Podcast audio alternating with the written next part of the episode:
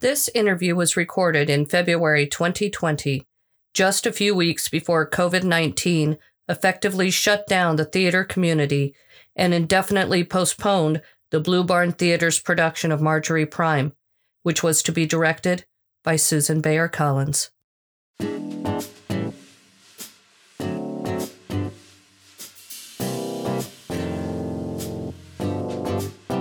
You're listening to Thank You Five, a podcast devoted to Omaha's vibrant performing arts scene. My name is Dana Schweiger, and I've worked in Omaha theater for over 25 years.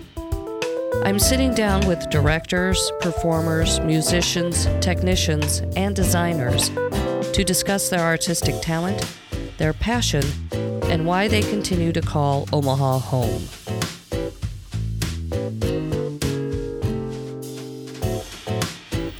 Susan Baer Collins has worked in theater, television, and radio in Omaha, Atlanta, and New York City.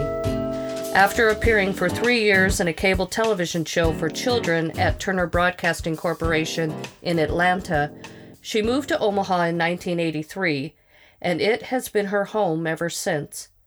In 1987, Susie was hired by the Omaha Community Playhouse and served for 28 years as Associate Artistic Director. During that time, she directed and acted in numerous plays and musicals, which include The Secret Garden, The Importance of Being Earnest, Carousel, Ragtime, Not About Nightingales, Hairspray, and Les Miserables as a director, and The Mystery of Irma Vep, Sweeney Todd, Company, and August Osage County as an actor. Mostly retired from the Playhouse since 2014, Susie continues to work as a freelance theater artist.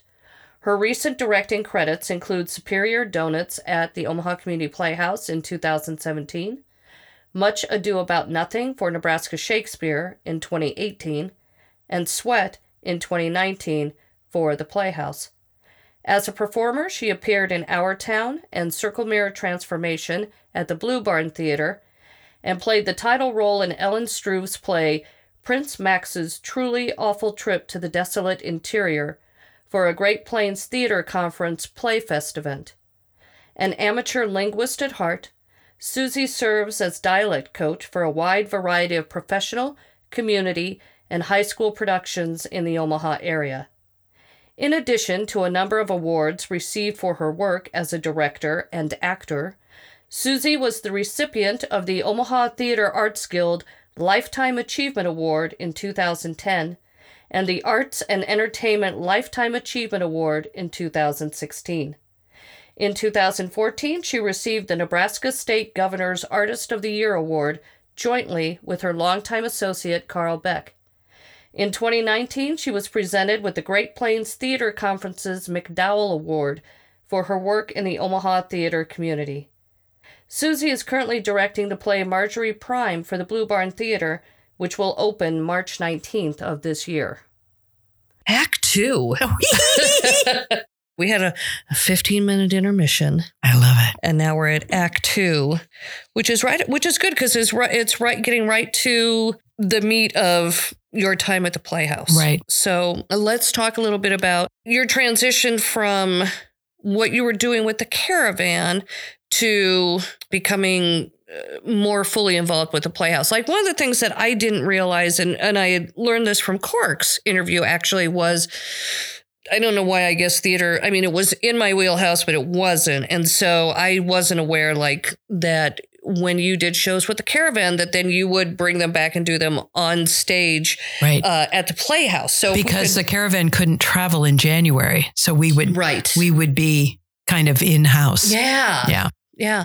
But so um but so you wrote shows as you wrote shows as well for the caravan. Yeah. I don't consider myself a playwright. I consider myself the lucky person who was around when Jonathan Cole was looking for a writing partner. We had a, a great relationship. He was uh he was eventually hired as the music director at the Omaha Playhouse after John Bennett, then it was Jonathan, and then it was James Bogus. When Jonathan was there, Charles Jones, I was at that time when I first came to the Playhouse, it was 1987. We had moved from Atlanta. It was 1983. Ben was four months old. Carl was hired to be an associate director to Carl, uh, to, to Charles, sorry. And uh, I, I came with my family, right? And I didn't have a job, but I had a brand new baby. And I had a mother in Omaha, I'm sorry, in Lincoln, who was not doing well. So I was back and forth to Lincoln a lot to see my mom. And I had this sweet little boy to take with me and I could stay overnight. So I'm going to interrupt you for one second because my brain has faltered. So how did your mom end up in? Oh no, that's right. Because you went to West Virginia and then you guys moved to Lincoln. Right, That's right, right. And then she stayed there. Right. She Gotcha. stayed there. Yep, yep, yep. Okay. Right. Yep. My dad uh, eventually, no worries. My dad eventually left the VA and started working for the regional center in Lincoln, Nebraska as a doctor for the state. Right, so, because you went to Lincoln East Right. and yep. I'm right, sorry. right, right. No worries. My brain got it. No. It's a, it's kind of a goofy, sort of nomady moving around thing. So Carl started working for Charles in 1983. I started doing some shows. Ben got to be about six months, and I was like, okay, I need something.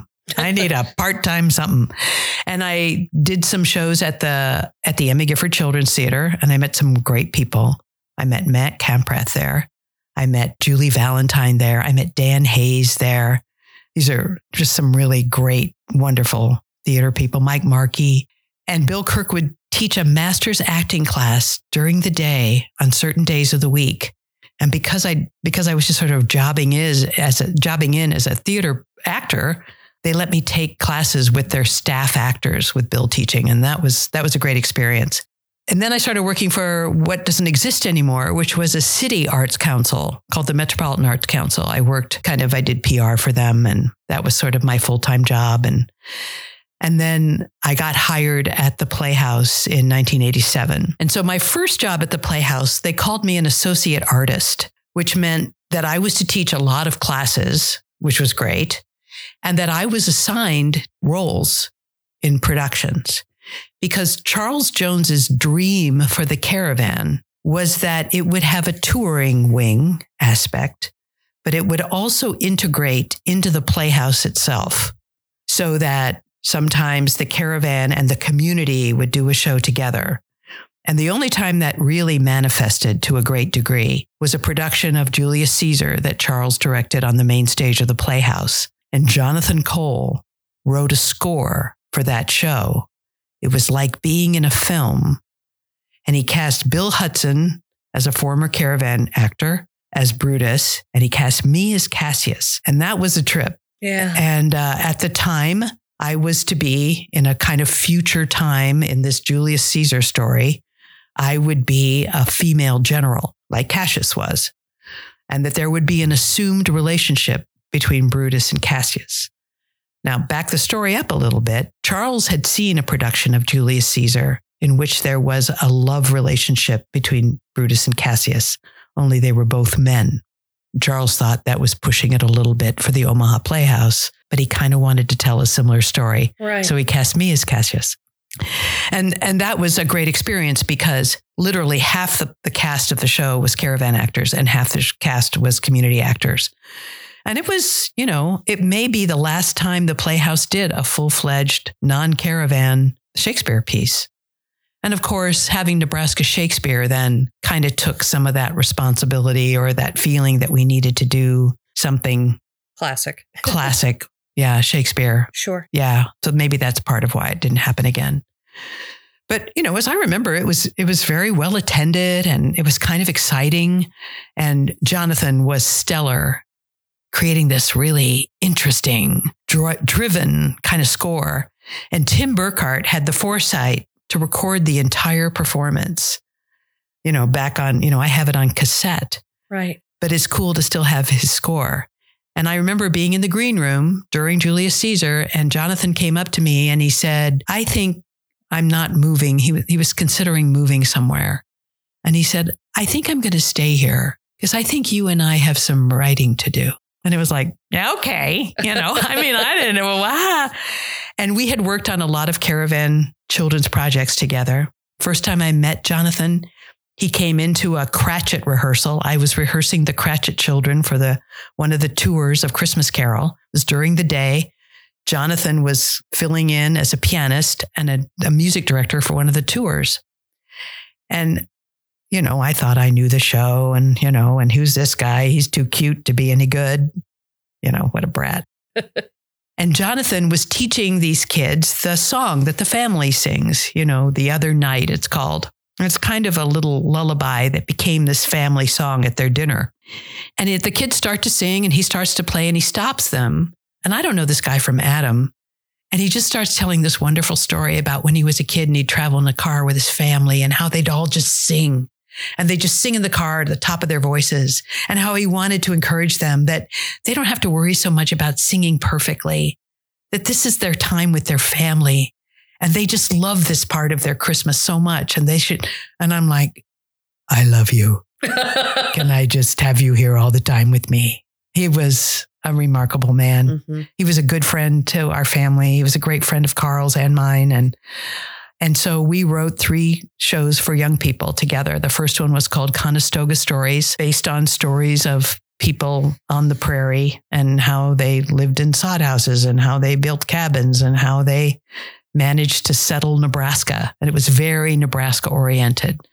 And the caravan took that show out two different seasons. It was very popular because, of course, in fourth grade, you study Nebraska history. And then we did an adaptation of Alice in Wonderland called Alice, a Curious Adventure.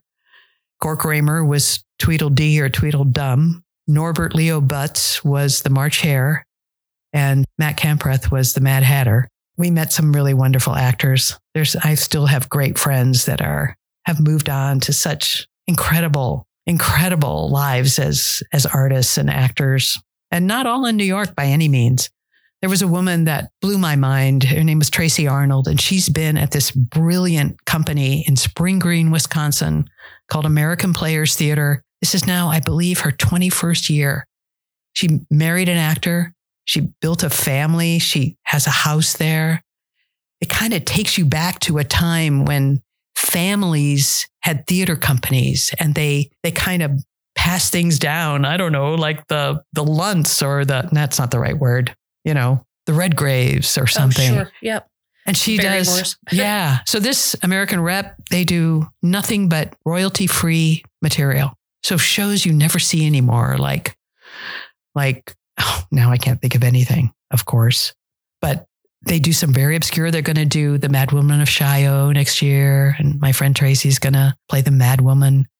I mean, she's grown out of her ingenue into this leading lady, into this incredible character woman at this one theater. I'm sorry, I'm, I'm no. I digress. No, no, no, no. But it's so fun to have known so many caravan actors mm-hmm. and you know still be in touch. And Facebook is a big part of that. Mm-hmm, mm-hmm. That's really helped find out where these people are. When did you transition more into directing? Directing. Mm-hmm. As an associate artist, I started getting some directing assignments for the caravan because Charles wanted to kind of pass the caravan off and rightly so, you know. So Carl would direct the musicals typically for the caravan, and I would direct the children's show or the high school show or sometimes both. And so, and then after a while, I started directing the musical. So that started me getting kind of a smaller world of experience directing. Mm-hmm. And then Charles had a health issue. Well, no, wait, see. Before that, I was given a main stage show and it was Diviner, the Diviners in the in the Drew Theater. The Drew Theater was pretty new back then. That was my first experience directing for the Playhouse and not the Caravan. And, you know, every once in a while I'd get an assignment I got a, a show on the main stage. I directed On Borrowed Time with Frank DeGeorge. And, you know, I'm starting to get this experience. But, you know, I I couldn't get the job I had back then now. I don't have the I don't have the criteria. I don't have the what's on paper mm-hmm. that says I have the training, that I'm the person that is qualified mm-hmm. to have this job. Mm-hmm. I was so fortunate. And I and it's a little sad to me that that kind of opportunity gets less and less mm-hmm. for somebody like mm-hmm. I was back then. Mm-hmm. And I think that lack of documents, of degrees, you know, I finally got my bachelor's, but I was 64 years old and it wasn't even in theater, you know. I think that led me to be the kind of director that tries to suck in as much information as they possibly can about the subject of the play, about the style of the play, about is it a history of something? Did it really happen? Is it are real people involved? I kind of overdo almost.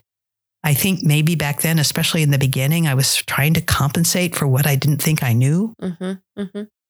And it still it serves me and it just kind of fills up my head and my heart Mm-hmm. And then I feel more comfortable about directing a show, but I'll still not walk into a rehearsal without writing everything down. It's very detailed. Mm-hmm. And I pretty easily will go off and do something else. But I have to have a plan. I never feel like I can be the kind of director that I see some of my brilliant friends be, where they just want to get in the room with the actors and see what happens. Mm-hmm. I admire that. I've gotten to work with Kevin Lawler as a director.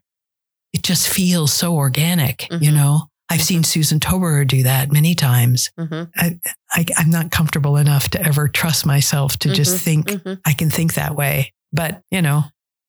Are you, as a performer, fairly open to those kind of organic experiences? Or when you have to lead that, I understand uh-huh. wanting to be very detail oriented. Uh-huh. When you're on the other end of the stage right. and you're performing, right. do you let that wash over you? Do you do you enjoy the organic or do you prefer a more structured. structured? Yeah. And maybe prefer isn't the right word well i did is there I, I was a, I got a little freaked out when i first started working with kevin. Mm-hmm mm-hmm. you know, because it just sort of felt like, what is happening? You right. know, and it was an unusual, beautiful play mm-hmm. by Ellen Struve called Prince Max. I'm just going to say the short Truly version. Awful. Yeah. But he was, I mean, it, I just, I just came to totally trust Kevin Lawler. Mm-hmm. I mean, there were things he came up with. Like he'd say, well, why don't you just do the lines again? Just, just, just run the lines again. And I thought, oh, great.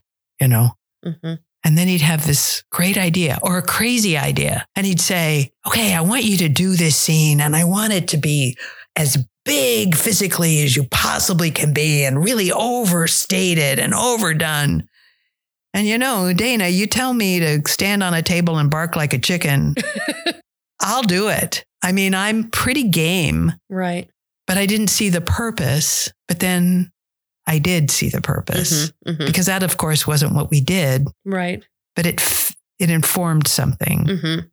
Yeah, I think if I trust the person, they can do it whatever they want. Sure. Yeah. Sure. If I feel like I'll follow you, you know where we're going, or at least you have a good idea. Do you have a preference for acting or directing? That's a good question. I can get a lot more anxiety as an actor. Mm-hmm. And maybe because I don't do it as much, I think that's why I look back at those days in the caravan or at the rep mm-hmm. when I just did it. Mm-hmm. And there wasn't anybody that had a big expectation or I didn't, I didn't worry about that. Mm-hmm. And I, I just thought it was really fun and I couldn't wait to get out there. And it never occurred to me that I wouldn't remember my lines. And now that's a dominant thing. That's, that's really present. You know, here's all the stuff that can go wrong. now get out there. You know, I mean, it's like, but that doesn't mean I, I don't jump at the challenge. And I remember that when all my time, I loved my job at the Playhouse. I loved being there when I was there. I, it's just a great part of my life and my experience. And there's so many aspects of that that are so wonderful. But there came a time when I was doing shows and I was, I would make myself so sick, diarrhea sick right before the show. And I would just be miserable and, and worry and think, oh my God, I have to do it again tomorrow. Am I going to get sick again? And then maybe I would, maybe I wouldn't. But another and this day. This is you as a performer? This is me as a performer, maybe in Steel Magnolias about that time. So I went to a therapist. I went to a psychotherapist because I thought this is the thing I love to do more than anything in the world, more than anything in the world. This is what got me through my young life. Mm-hmm. It kind of saved me. And now I dread it. I'm terrified of it. And so I went to this therapist and I told her why I was there. And we talked about it maybe for five seconds. And then we talked about a whole lot of other stuff. and she gave me some wonderful tools to use and to, I still use them. hmm And I, and it got a lot better. So Mhm. by the time I was playing Mrs. Lovett and Sweeney Todd, I was almost back to just can't wait to get out there kind of, kind of attitude, feeling, you know, hmm stage fright is a real thing. It's, Yeah. it's crippling. Yeah. hmm People used to ask me all the time, so what do you prefer, directing or acting? And and I used to say it, it didn't matter. And and for a time it didn't matter hmm as long as I was doing something in the performing arts. Because Uh-huh. that's that's what fed me. That's what kept Right. that's what kept me sane, right? Yeah. It, it, I always I always say that it's my profession. I have a job that pays the bills, but the theater is my profession. That's how I I, like that. that's how I always view it. yeah. But yeah, it's it's just that it didn't matter to me one way or the other. But after having directed hmm for so many years, the few times that I got a chance to actually go back out on stage hmm were such cherished times because it was they were few and far between. Right. I totally understand that. So yeah, so and and of course when I got my degree in theater, it was on the acting side. It was Uh-huh. it wasn't on the directing. The directing for me didn't come until later too. Yeah. so, yeah. yeah. So I'm right there Yeah. with you. Yeah. Uh, Bland Roblin and I have joked about the fact that, you know, when you're directing, it's the whole ball of wax. And so you worry and you fret about a lot of things. But when you're the actor, you know, I did so little acting for my time at the Playhouse that when I got to do something, it was like, I just have to worry about myself.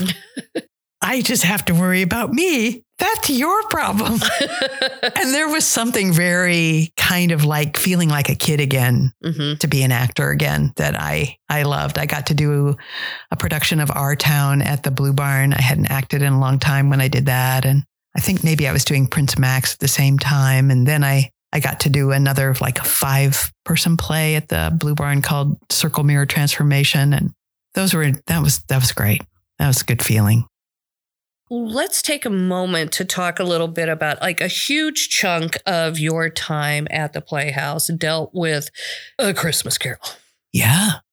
Maybe And- 99 productions I had something to do with. Yeah. So that that's an entity all its own. Mhm. and it really and and I've never done a Christmas Carol, but I from what I've heard from other people who have talked about it, talk to me about how that production works because it takes so many people and Right. how did it come up to i mean it's brilliant to to have more than one director Right. and everybody takes their own chunk so Right. and that obviously started it was charles jones it's charles jones's script His and adaptation. you and carl for so many years and so Joanne Katie. right so talk about Mhm. that whole process and how that Mhm. came together and how it became the well-oiled machine that it is Right. What made it require kind of this factory like mm-hmm, assembly mm-hmm. was the fact that Charles had created this gem on the main stage of the Playhouse, trying to get it out of debt. And it was so popular, they thought maybe they'd do it another year. You know, it was never intended to be the annual production in the beginning. Mm-hmm. But then he had the caravan and he thought, what if what if this show went on the road? Well, then the caravan's going to have to swell in numbers because you can't do Christmas Carol with the lean caravan cast of maybe 10 or 11, 12 people. So then there would be these auditions that Charles and Joanne would go to, sometimes Carl, national auditions, non equity, regional auditions, Southeastern Theater Conference, Midwest Theater Conference. Those were two of the big kind of wells to draw from. And they started casting and touring very quickly a Midwest tour and an East Coast tour. And for a short time, there was a West Coast tour. So there was a while that in a very short period of rehearsal, there were three tours of Christmas Carol with three separate casts, three separate sets, three separate buses, trucks, all that, and the main stage production. So Charles was was kind of trying to hold on to the main stage production and still keep these tours going. So you would sort of learn gradually by taking a little piece of something. So I'm going to interrupt you for a second. So were you at that time when all of this was starting to get formed and the tours were starting? Were you at that point just involved with the caravan or were you involved with the main stage at that In point? the beginning, it was just the caravan. Okay. Yeah. But it, it didn't last too long before he started incorporating us in right. the main and stage were you too. directors? Were you and, and Carl directors of that or were you in the show? no, I never did Christmas Carol as an actor. Okay. Right. I, that never, when I did the caravan, that wasn't an option. Sure. The touring of Christmas Carol happened after I, I did After my you had- year of Oh, caravan. sure, sure. Yeah. So, yep. Okay. Yeah. So there are people who probably have better ability to tell you dates, but um, so like maybe the entry into into Christmas Carol as a Mhm. director is to direct the Cratchit scenes, the family scenes that are so different from these big group scenes like the Fezziwig Ball or the party that's held by Scrooge's nephew at his home where there's dances and music. You can rehearse those Cratchit scenes in a little classroom with a table and a bench and a few things, you know. And so I remember Charles had me come and watch him. I mean, I think I came twice where he worked with the Cratchits that were doing the main stage. And then he kind of said, So, Shug, go do that with the tour, you know? And so you sort of learn by crashing. And uh, I would have certain amounts of time during the day where the Cratchit actors would report to my classroom, where there was this permanent set of the Cratchit house that was always in the classroom. So the Cratchits always rehearsed in the classroom. And in the dance studio, there was a big rolling bed that could be used for Scrooge scenes with the ghosts. So Carl was in charge of all the Scrooge arc. If he had a new Scrooge, that Scrooge stayed with Carl and he learned how he began the play in the counting house. And then he started to meet the ghosts and he went into his past. And then, you know, he met Christmas present at the top of act two. And then he meets the future and he has his transformation and he ends the play. And so that actor never had to deal with 800 directors, not that there were 800, but Right. you know, so that was quite a gift to the Scrooges. Mm-hmm. And Carl just really he he kind of took on the mantle of the main director of Christmas Carol tours over time. And so it wasn't your job to invent the wheel. hmm It wasn't your job to, you know, decide to do it this way because as soon as you made a decision like that, you found out, well, the reason he can't exit left is because there's a giant group of people storming onto the stage. you know, there's a method to this madness Right. and you had to stay in the parameters. hmm But once you understood what the parameters were, you always had these new personalities. You had these new actors. You had these new Mrs. Cratchits and Martha Cratchits and, and Bob Cratchits coming into your room.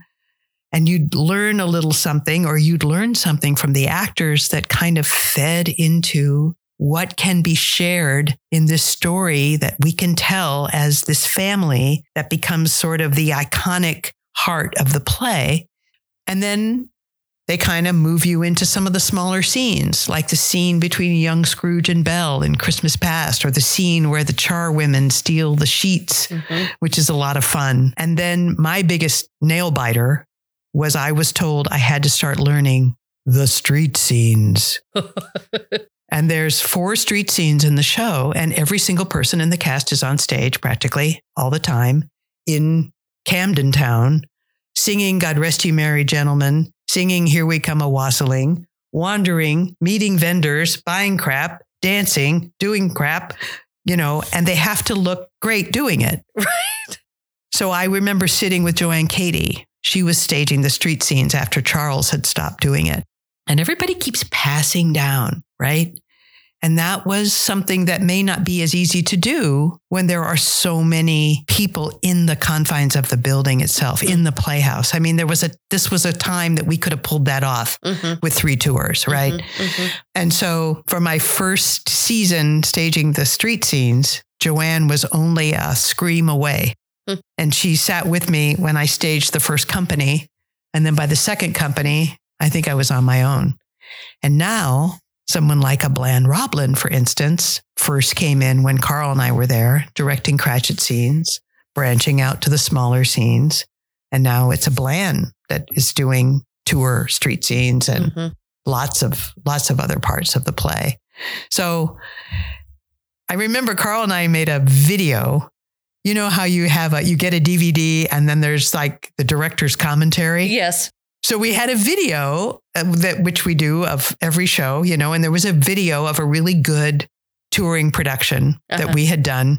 And Carl and I sit there at microphones and go, now be careful here because people can get really you you really want to keep the atmosphere, you know, and you're talking about things that might help somebody ask to come in and direct Sure. these are the things we're looking for. These are the things I want you to to kind of maintain the integrity of this piece. hmm As many times as I've done it, Dana, it's important.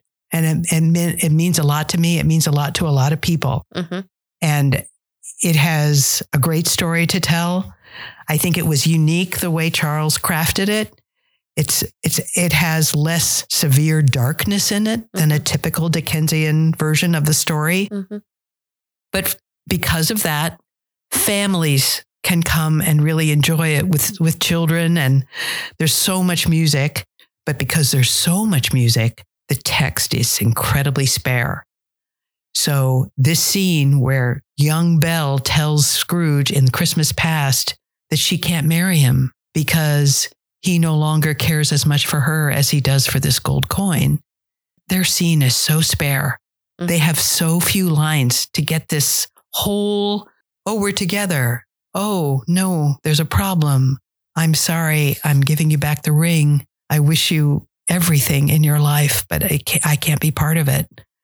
And so when young actors come in and they see this, they don't see all the possibilities that are inside those few lines. hmm And so you have maybe an hour's rehearsal with them where you try and convey, and that's tricky hmm you know? But it's always a challenge and it's interesting. And after that first hour rehearsal where it's just you you continue to see them. You see them in act run throughs and in tech run throughs and you keep working with everybody and and hopefully they have the same feelings that you hope these casts will bring because if they don't feel that way about the play about the show if they kind of treat it like ah it's christmas carol that bleeds that hmm you know then it becomes not what you want it to be hmm so, yeah. And, you know, as cynical as Carl Beck can be, he always had such a strong integrity and a, and a feeling about the show and kind of a protective. hmm I think we all feel protective about Charles's work. hmm Yeah. Would you say that A Christmas Carol was the most challenging piece that you had to direct? No, I wouldn't. But I would say in the beginning, what I learned about musical theater, I learned from Christmas Carol. And there isn't a piece of music theater that I'm asked to work on that I don't have some little piece of Christmas Carol that comes into play and what I've learned about musical staging. I am not a choreographer. I never had a class or any experience in staging a musical. And these musicals today, they start singing at the beginning and maybe they say a few lines in between, but there's so much sung through. And during that song, the set could change three times. And so the requirements of a director to have a sense of musical staging is fierce, you know? And I've always felt underqualified for that. And so I would never, if I could help it, just skip a rehearsal where the choreographer was working with my cast or I would never skip a rehearsal where they were just singing the music.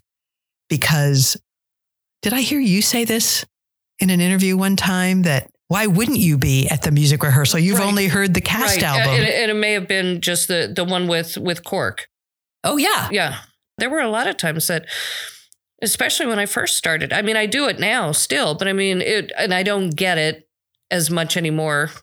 But I used to when I first started that, you know, I would go and sit in those music rehearsals and actors would look at me and be like, why would you even want to? We're just sitting there plucking through the music. And I'm like, but then I get to hear your voice in my head Right. and not somebody else. And that helps me Right. as a director Right. because I'm I'm not going to be you know directing Michael Crawford from, you know, from Phantom. It's going Not to this be week anyway. Yeah, right. it's going to be you. Uh-huh. So I want your voice in my head. yeah. Do you have a preference for directing plays or musicals? Is there one that you like directing more than the other? A style? I think the the sort of handicap that I feel about my ability to direct musicals, Mm-hmm. that ability to really stage something the way a really great storytelling choreographer can do. That keeps me from saying probably that I love directing musicals because it's hard for me and I have to work really hard and there's a lot of people involved and they all have conflicts. Remember that? and the hardest thing you ever have to do is the schedule, the rehearsal schedule. And you feel like once you get through that thing, that you've almost finished the show. I mean, it, there's just a feeling of accomplishment to have cast the play musical and created the rehearsal schedule because it's like, okay, well, the die is cast, you know, here we go. I also, when Carl and I were at the Playhouse, there was a lot of responsibility that was pretty much on our shoulders to always direct what we called the bookend musicals the big musical in the fall and the big musical in the spring. And rarely did anybody but Carl or I do those. And musicals were considered moneymakers. Mhm. And I don't know if we put this pressure on ourselves and we just decided this was how it would be. But we felt as staff members that it was our job to kind of do those big shows. As a result, I often did more musicals than wonderful small plays like I'm getting to direct right now, like Marjorie Prime. So I have a little bit of a hunger for those kind of shows right now. Mhm. I, I loved getting to direct Sweat or Superior Donuts, Marjorie Prime, because I needed a little break from, although they were fantastic experiences, Mhm. a, a Les Mis or a, a hairspray or, you know, some of these big shows Mhm. that kind of terrify me, but are fun. Mhm. And I, I love partnering with choreographers. I think choreographers are amazing people. I, I don't think like they do. Mhm. And so to be around somebody like Roxanne Nielsen or Melanie Walters or Kathy Wielden is just it's just like being in a in a class. All three of those women, I would say, have an ability to move the story forward always in what they do. Mhm. It's so cool. Yeah. I can remember Roxanne Nielsen saying to me one time we were working on Once on This Island, and she had researched this movement for the people on the island that had to do with their wrists pulling way back and their feet really flexing and a kind of, I don't know, a Haitian kind. I'm, I couldn't tell you. But she worked really hard to kind of deliver that to her performers and work with them. And there was, you know, how you are in these times when the show isn't, it isn't performing yet. You're still in rehearsal and things are hard. And she said, I don't think anybody's going to even notice that I've done all this and that their hands are perfect. And I said, Yeah, but we know. Mhm. We know. I am so proud of what you, you know, it just, Mhm. things like that blow my mind. Mhm. Mhm. And, and to work in community theater as long as we have, you know, the, the thrill is to get this disparate group of people and we all kind of come into a room together and we start here and we end up oh my god we end up here. That is such a it's such a high for me. Mhm. i just i just i, I can't quite get enough of that. Mhm. yeah. So yes i love doing musicals but i have been maybe saying no to them a little more than i than i would when they were my assignment. How many years did you work at the Playhouse? close to 28 it was 27 and then i kind of came back for six months. Yeah. How many shows did you direct? i don't know that i have a number for you Yeah. it's a lot It is a lot. It's a lot.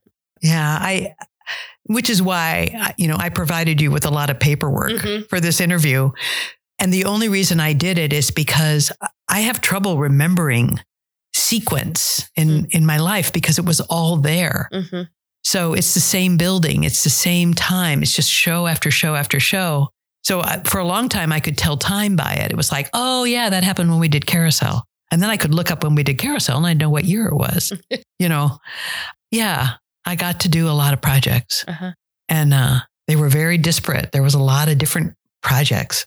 Some of them, some of them I didn't like as well as others, but I also learned along the way that I had to find something that I absolutely loved about everything I did, or I, I wouldn't be happy and I couldn't do it well. Mm-hmm. Do you have any favorites that you did? yeah, sure. I was really, really proud of our production of Carousel at the Playhouse. I loved doing a play in the Drew Theater. It was a Tennessee Williams play early on, and it was based on a true event. It was called Not About Nightingales, and it was about a prison system in a southern state. I saw that show. And there was a punishment that they would put on the prisoners where they'd put them in a room and turn up the radiators and uh, Jim, McCain was in that, right? Or was that that one or was no, it a different one? You're thinking of Cliff Radcliffe, maybe. Cliff was phenomenal and was Bill Cliff. Hudson was in it. Yeah. Yeah. Yeah. Speaking of Jim McCain, who is just one of my favorite human beings on the planet, um, I would say a Man of No Importance was one of my favorite projects. That's the one I was thinking of. Yes. I mean, I did see Not About Nightingales, but A Man of No Importance. That was yeah. the one I was thinking of. It was fun to really, really fun to work with Timothy Shew and and I kind of Carl and I sort of co-directed Les Mis. I mean, my name was kind of on it, but we were together the whole time. Mm-hmm. And then we also were together when he was directing Young Frankenstein and, mm-hmm. and I was in the room. That was our last year together. So mm-hmm. we thought we'd just team up on both shows. It was really fun. I loved the, the first show I did for the Playhouse, which was called The Diviners. Bill Hudson did a beautiful performance in that. And Roxy Versace, who some people who are as old as me will remember, we lost Roxy way too early, but she was sort of a magical actor. She could, uh, she was the most spiritual person I ever met, I think, but she didn't, you know, practice religion. She just kind of found souls in rocks and things like that. And mm-hmm. she was playing this very rigid religious woman in The Diviners, and that was very difficult for her. Yeah, I have a lot of favorite shows that I did at the Playhouse. I loved, oh my God, I did this show called Crowns about African American women in church and their hats. Mm. Oh my God. And the people I got to work with at that show, just amazing. I loved working on Having Our Say with Camille Metoyer Moten and her sister Lynette Moore. Mm-hmm. That was like a present. Mm-hmm. It's the story of the Delany sisters mm-hmm. who lived through so much of the civil rights era and they lived into their hundreds. That was a great regret. I so wanted to see that show, and I don't remember what I was doing at the time, and I never got over there and saw it. And Playhouse does a lot of shows. Yeah, ten shows a year. Are you kidding me? I mean, it's a lot to see. I got to I got to work with Jim Boggus and, and Kathy Tyree and and Dave Wingert had a small role in it, but it was uh, the story. It was Ella mm-hmm. Ella Fitzgerald's music. That was that was exciting. I did a, a production that I adored of of the importance of being earnest. That was great. You know, we don't do classic plays at the Playhouse very often. We did some dialect workshops before we even started, and we spent a lot of time at the table before we stood up. And I don't always have time for that. You mentioned dialects, and that is something that you are really known for. I mean, it seems like any time theatrical production calls for a dialect of any kind, your name ends up in the program. I've always loved. So you've uh, you're you're like Omaha's dialect coach. yeah, I wish I had the the, the real qualifications for it. I just have uh, a passion for it, mm-hmm. and it was instilled in me for four semesters, I took dialect from William Morgan at the University of Nebraska Theater Department. And that was really important to me. And later on, when I went back to school in my 60s, I took a linguistics class. And I realized that what I had been working with and what I'd been trying to do was linguistics. and I had never really quite put that together. But I had learned the phonetic alphabet so that when you hear someone speak, you should be able to write what you're hearing. You should be able to write down exactly what you're hearing, like it's a piece of music, and somebody could look at it and they could sing it. And they could say, What do you take me for? Foo?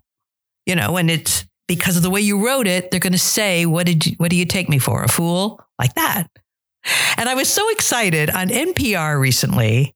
There was a man that was being interviewed who was the dialect coach in Hollywood, most recently for Little Women. And one of those great NPR interviewers was talking to him.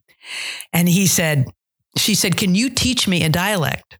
And he said, Okay, I hope I get this right.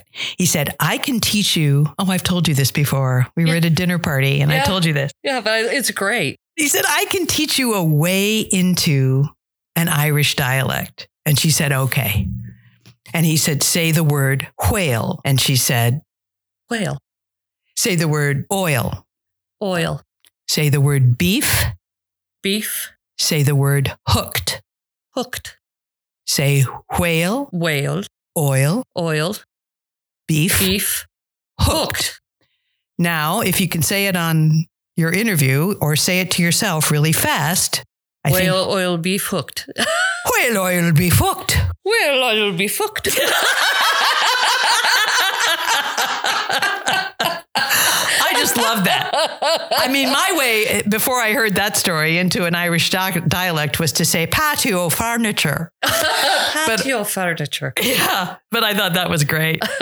Anyway, I like reading about dialects. I, I, there are certain people that I follow and that I, I can learn from easier than others. There are some dialects that still are hard for me that I, I don't trust myself to teach hmm but I'll take on the challenge. I'm often asked to teach a dialect I've never taught before. I'm currently working over at Burke High with their production of The Drowsy Chaperone. And if you think about it, The Drowsy Chaperone has a British butler, a crazy Latin lover, an American girl who feigns a French accent, and a bunch of gangsters that speak Brooklynese. So I have a lot of work to do over there. Yeah. It's really fun. Yeah. How many different dialects would you say you're fluent in? And fluent Comfortable isn't with. the right word. Yeah. I'm comfortable teaching, comfortable maybe. teaching. Sure. Oh, mm, maybe 20. Yeah. That's pushing it, maybe. Hard to say. A- a- anything. You know, over- because there's so many different s- American Southern accents. Sure. There's an there's a sort of cultured Southern accent that their R's disappear, like a British person, like Scarlett O'Hara. Right. You know, but if you're a Holly Hunter kind of Southern accent, than your Scarlett O'Hara. Yeah. You know, It's it's it's interesting. Yeah. It kind of goes back to the thing that you were saying about with uh, Roxanne Nielsen earlier about, well, you know, is anyone paying attention? Right. You never know. There's You never be, know. You never know. There's going to be somebody that's going to be there and say, "Oh, that's not the right Southern dialect because I'm from that part of the South." Right. So we you don't just- do you- that. right? And we don't do that. You never know who's going to be in the audience, Right. so you Right. have to make That's it as right. Accurate as possible. I know. Exactly. Yeah. Exactly. Yeah. What year did you leave the Playhouse? 2014 was our last year. Was your last? And then I started going to university to finish my degree. Mhm. And then I came back to the Playhouse in January of 2016. And I had guest directed. Hillary Adams was at the Playhouse, and I guess directed a Little Women production for the Caravan. That was a great experience. But I came back to the Playhouse for six months before uh, before Kimberly Mhm. came, and I directed. I kind of jumped into Caroline, or Change, Mhm. Calendar Girls, I think. Yeah. Yeah. What's And- that line from Al Pacino? And they pulled me back And in. they pulled me back in. it was fun They though. reeled you back in. yeah. And now you do freelancing around town. You've done Yeah. some you've done you've done a couple of things. You've done some guest directing at the Playhouse. Yeah. Yeah. Superior Donuts, Mhm. Sweat. hmm And uh, talk a little bit about Marjorie Prime. I think this is a really well written play and it's for people. And if you look at it from a what's it about aspect, it seems a little like science fiction. Takes place in 2060. A woman in her 50s and her husband have her mother living with them who is struggling with Alzheimer's. And in this time, you can go to a place and you can purchase a prime. And a prime is a is AI, artificial intelligence. It's probably some kind of hologram. But they have purchased for the mother who they keep telling her the stories of her life because she can't hold on to them. And they they recreate her husband who died 10 years earlier. But this is not her elderly husband. The prime has arrived at her request to be in his early 30s. And so in our production, Ablan Roblin plays the husband, Julie Huff is his wife, Ruth Rath is her mother. And Ben Beck is playing the prime, her husband, Walter. And so Walter will only be as capable of, of becoming who he's supposed to be because you tell him who he is. Marjorie tells him stories of who he is and their experience together. Hopefully, the daughter does. The husband does. And sometimes people tell him stories that weren't really true, but maybe how they wanted them to have been. Mm. Or they may tell this prime a story that keeps something out, that leaves a part of the story out because it was traumatic. Throughout this play, there will be ultimately three primes. There are only four people in the play. And there is so many stories. It's full of stories. We're trying to hold on to this woman's memories. And then the primes start to be used for another reason. The primes start to be used by the person who's lost a loved one who is grieving so strongly that they want to bring them back somehow. And we don't know if that really works or not. It's, I'm trying to tell it in sort of a mysterious way because sure. it is kind of mysterious. Mm-hmm. And we're, we're having a rehearsal structure that is different than anything I've ever done. We rehearse, we begin by looking at the scene we're doing and we're identifying the stories that are told. And then we go around the room and we get everybody's idea of how they saw what happened. And here's how I saw what happened. And some of what happens in this play and what's being remembered is highly traumatic. And so we're going to work our way toward improvising those scenes because we just started rehearsal about a week ago. And we're going to create a tableau. I'm going to ask you to tell me the first part of the story and make a picture and freeze it. And you can talk to each other and you can figure it out, and boom, there it is. Now let's move a little further in the story and let's get to this landmark and create this picture maybe four of them. And then we're going to improvise the scene based on getting to these. And it's a lot of work, but the play's not very long. Mm-hmm. And we have a good amount of time. And I just thought, what if we all had these collective memories and we all had been, our bodies had been in them? How would that feed the performance of this play where mm-hmm. all we do is tell each other, remind each other what happened, encourage each other to tell the prime something that it needs to know and the other another character may think this is not good mm-hmm. we don't mm-hmm. want our mother to remember this you know mm-hmm. woo yeah oh he's a brilliant writer jordan harrison i'm so grateful to susan toberer for asking me to direct it now is this the first time that you've worked with ben on a show no but it's been a long time I mean, I guess he did a Christmas Carol tour once. Mm-hmm. And so he was part of the flyby, and mm-hmm. maybe he was young Scrooge. But before that, he was maybe 17 years old. So it's been a long. It's been a while. It's been like 20 years, maybe. Yeah. Yeah. yeah. yeah. I'm so grateful to get to work with Ben. Is there any shows left that you absolutely want to direct that's on a bucket list that you haven't done yet? There's this play called The Humans. I don't know if I'm smart enough to direct it. I think that's the name of it. I think it's really interesting and a little bit terrifying. I don't know. I like to read plays. I'm grateful to still be on the play reading committee at the Playhouse. And every once in a while, you know, the, the Blue Barn might shoot a couple scripts my way to just see what my reaction is. Mm-hmm. There's some wonderful older plays that I adore too. I was in a production twice of uh, The House of Blue Leaves by mm. John Guare. Mm-hmm. I love his work. Mm-hmm. Probably my favorite. Were you Bunny? I was Bunny the first time and I was Bananas the second time. Okay. Yeah. Oh my God, I love that play. Yeah. yeah. We put that play on the main stage of the Playhouse the second time I did it. The first time was at Nebraska Rep. Uh-huh. I was Bunny. Okay. And then years later, Carl directed it on the main stage of the Playhouse. And there's some wild stuff going on. Yeah. You yeah. know, yeah. there's this young man who's part of this family that has come to New York on the day that the Pope has come to New York and he's going to blow up the Pope. I mean, that's the that's the premise yeah. that starts this crazy play where a man who's a zookeeper at New York Central Park kind of has this crazy wife who he treats like a dog, and her name is Bananas. I mean, it's nuts. Yeah.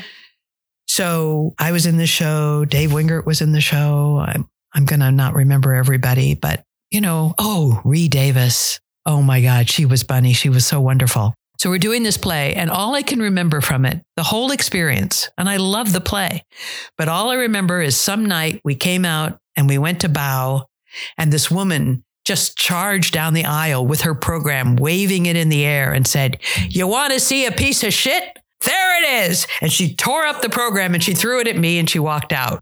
and it was like, maybe we should rethink the kind of material we're putting on the main stage of the Playhouse. And then I directed a show called uh, Tale of the Allergist Wife, where we had a grandmother played by Barb Ross. Yes, who apparently had quite the mouth. Yeah. Because I remember, and I was going to bring that up. I, Oh. rem- I mean, not that, but I mean, when you said about this is a piece of, you know, because there were quite a number, as I recall, letters to the public pulse about what a horrible Right. show that was. I saw it at Manhattan Theater Club with a whole audience full of little old ladies who were, you know, coming in from Westchester to see this play. Oh my God, it was funny and it was clever. But all anybody could see was, oh my God, a woman is kissing another woman on the stage and Barbara Ross is saying the F word. Yeah. And I think, to be honest with you, I think there was a bit of a campaign. I could be wrong about that, right. but that almost buried the Playhouse. I mean, that was some, a big kind of bad reputation to get past. Yeah. And so that's when they began to separate the Drew Theater from the main stage. hmm They had a kind of a campaign. That's not the right word for it. Find your stage. hmm If you choose to get a season ticket for the main stage, you can be assured that everything is G rated. Right. And now there's a little more bleeding on the main stage, a little Yeah. more.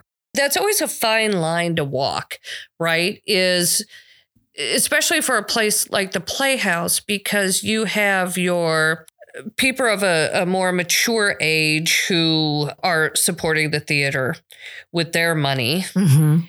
and want to see more of the classics and more of the G rated stuff. And then you have to be mindful of the young whippersnappers Mhm. who want to see the more edgy things. So I Mhm. always found the the find your stage. I thought that was really clever because it was the best of both worlds because you could have like your little mini season if you wanted to just do the edgy stuff at the Drew Right. and then the more, you know, re- laid back stuff at on the main stage and then if you wanted to do both you could. Right. So Right. you were And the first year of Find Your Stage was August Osage County.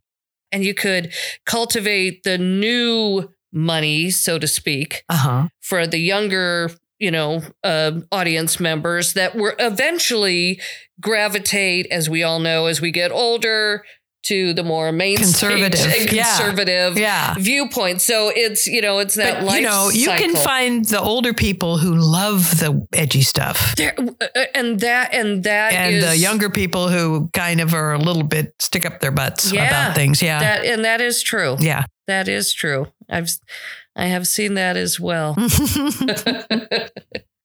so you have Marjorie Prime coming up. yep.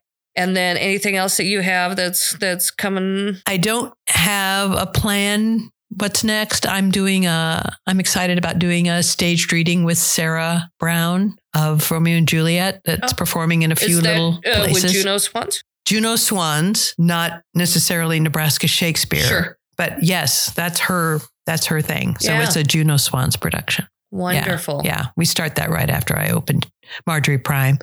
And those readings are really fun and she's always so adventurous and it'll be And a good Marjorie time. Prime opens when? March 19th, 2020. Yeah. Yeah. We opened on a Thursday. That's such a cool thing about the Blue Barn. Yeah. Mm-hmm. What is your favorite color? Oh, that's hard. My favorite color to look at is a really warm pink. Yeah. If your path hadn't taken you down the theater path, if you couldn't be an actor, if you couldn't be a director, Mhm. what would you be doing? I would be, not that I have any talent for these things, but I would either be a graphic artist Mm. or I'd be a linguist. I fell in love with graphic design when I worked at the state, the, the television station and had to do stuff on a screen. Yeah.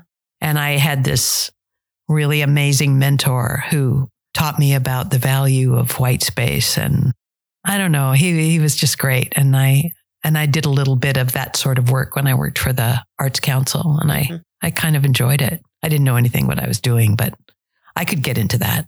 Where's the favorite place that you've traveled? Because I know you have traveled Yeah. because I've seen your pictures on Facebook. So Uh-huh. wh- where's your favorite place? Here's the place I would go back to in a Okay. heartbeat Aix-en-Provence in Provence, France. Mm, Yeah. I And- could live in that little town. Okay. It's not a little town. Okay. So it's in the south of France. It's where they all the lavender grows. It's where Van Gogh had the light that allowed him to paint some of the images that he painted. And um yeah, I'll go there okay. again. Is there a place that you traveled to that you're like, oh hell no, you couldn't get me there back there in a million years? The Soviet Union, which doesn't exist anymore. But Right. we toured to the Soviet Union in 1989 when words like perestroika and glasnost were brand new. And it was very difficult to be there. Steve Priestman talked about that a little bit. he toured that place Yeah. with his two children and his wife. yeah. Yeah, I'll bet he did. Yeah, we talked about that a little bit. That that will be coming up in a couple of Oh, couple of good, good, good. But yeah. Yeah. we talked about that. When you said that, I'm like, oh, that's right. He talked about that tour. Yeah, yeah. Three weeks in Yeah. the Soviet Union. Yeah, with quilters. Yeah. Mm-hmm. Quilters. I love that show. Oh my gosh. That's one of those shows that I never grow tired of seeing. Anybody could do quilters. Every theater do quilters once a year, and you will have me as an audience. Oh, that's so cool. I, I don't know why, but that's one show that I never grow tired of. Yeah, there was a kind of a thing that was going on where Nebraska ETV was really interested in maybe doing a, uh, you know, like a, a for television version of the of our production of Quilters, and uh, we wrote to the authors and these two women, Barbara Damashek, and I'm not going to remember the other woman's name. They had created that piece for the Denver Theater Center, and so it, it taught me a lesson about anything you write. it- That piece didn't belong to them Oh, as I understand it. They didn't have they they Were they couldn't to do it? Yeah, they couldn't Okay. legally give us the rights. sure, Yeah, sure. so that was kind of interesting. Yeah. Yeah. Wow. If you could sit down and have lunch with anyone, who would you have lunch with? You know, lunch. I, I know. I'm having it with Julia Child. There you go. I think that would be the best lunch. Wouldn't it? And there's something ab- I think I just love her, but I get confused. And I think I love Meryl Streep's version of her. I love Dan Aykroyd's version of her. Oh, he- Well, and it kind of goes deeper for me because in the film Julie and Julia, Meryl Streep plays Julia Child. Mhm. That is the closest to who my mother was physically and vocally and movement wise. Mm. And there are very few people in this world left that remember my mom. So I went, I remember going to it and I went to it again. And I took Ben and I took Carl. And as soon as Meryl Streep showed up, I just started crying. And we came out of the movie and Carl said, Oh my God, that's your mother. so I have all mixed up about Meryl Streep, my mother, and Julia Child. So I figure I'll have lunch with Julia. Well, why don't you And we can speak French. them? There you Okay. Oh, that'd be awesome. Oh my God. I'd be starstruck. Do you have a favorite type of music that you listen to? I'm a folkie from way back. So, I mean, I grew up with Joan Baez and Judy Collins and Peter Paul and Mary and Pete Seeger and Donovan and and those people are part of my history. You know, there's a certain age you are when you start listening to music and somehow that music kind of you don't graduate to the next decade of music very easily Yes. but I'm a huge, I mean, I'm pretty predictable, but I'm a big Paul Simon fan. When I was in eighth grade, I would sit in class and just write his lyrics down and dream that I would marry him. and uh, James Taylor, I remember seeing him when he first came to Pershing Auditorium in Lincoln, Nebraska, and he stood on stage in a flannel shirt and bare feet and sang Sweet Baby James. I also have learned various wonderful music from the shows I do. And, and it's the plays I do that sort of introduce me to new music, to new reading, to new, Mhm. you know, I'm reading three books right now on memory and a book called The Primer of Forgetting because of this play I'm doing Right. from Marjorie Prime, you know. So Right. a lot of my interest is spurred by what am I working on? Mm-hmm. Yeah. Mhm. But my music has not progressed into the Mm-hmm. modern age very well. I don't remember who did your music for Sweat. Tim Valier. It was Tim. Yeah. That's right. That's Yeah. right. I was going to ask. That was a great experience. Yeah, I was I gonna- have so much respect for him. was that your I was going to I was going to ask you if that was your first time working with a composer, but I mean obviously you worked with Jonathan Cole on Yeah. on, Right. on music. So but you know, Marty Magnuson used to write wonderful music and he wrote scores for me. yeah. And um, he wrote a song for Marvin's Room for me. And What then I, like working? Uh, how how great is that to to work with an actual composer to sit down that that writes your you know like you said you had you had kind of said it's it's like uh, when with Julius Caesar that it's like a, um cinematic score. Right, right. And when I worked with Tim on Sweat, you know, basically we were talking about the transitions between the scenes. And I kind of hesitated and I said, you know, I like underscore. And people don't necessarily like underscore in plays because they love underscore in feel that it's dictating how they should feel about Mm. what's being said, that it's coloring the mood. And I'm not sure I, I'm in that camp. And so I kind of broached the subject and he said, Me too. And he's, you know, I believe him. He said he wrote more music for Sweat at the time than maybe he had written for any show Mhm. Because I think I found 14 places within the play that I wanted underscore. Mhm. And sometimes people remember that, and sometimes they didn't realize that there was music there. Mhm. But that's okay because Yeah. it still, I'm sure, elicited Right. uh, some kind of a visceral, you know, response for, from someone. You know, right. it's it's like we're used to it in movies. We're Mhm. used to it on I know. in in TV shows too, I know. where we hear it but we don't hear And it. And we don't even realize there's music there. Right. Yeah. Right. And Tim and, I, Tim and I had that that very same conversation. I'm like, why don't more people use it? You know, but Uh-huh. I'm I'm of this I'm of the same way. It's I think it should be used Yeah. more. Yeah. Mm hmm Yeah. And you had Um, mentioned Vince Crystal. Vince did some great um, music composing for shows. One of them was Calendar Girls. One of them was Superior Donuts. Oh, he did it for uh for Men on Boats and was great. Oh, wonderful. Yeah. And then long ago, uh, John Fagan, who may not be very well known anymore in theater circles, but John Jabalisco and I just felt like we'd found this amazing man. His father was a symphony conductor, his mother was a concert pianist, and he had met his wife in ballet and they moved to Omaha because I think that's where her family was from. And John Fagan was kind of a he he composed music, he was a musician, and so, you know, he would bring his keyboard, he composed the music for Our Country's Good and I think at least a couple other shows, and we paid him horribly. I mean, and he was so kind to give us such talent, you know. And I can remember John and I would just dream of the day that everything that was done at the Playhouse had original music in it. And that's happening now. I mean, that's so cool. hmm Yeah, that's a, you know, budgets go so far and sometimes they don't go so far as to Mm. provide Yes. the composition fee and oh my god, it's it's such an important part of a piece.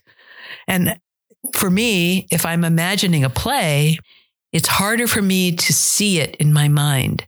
The first thing I do is hear it.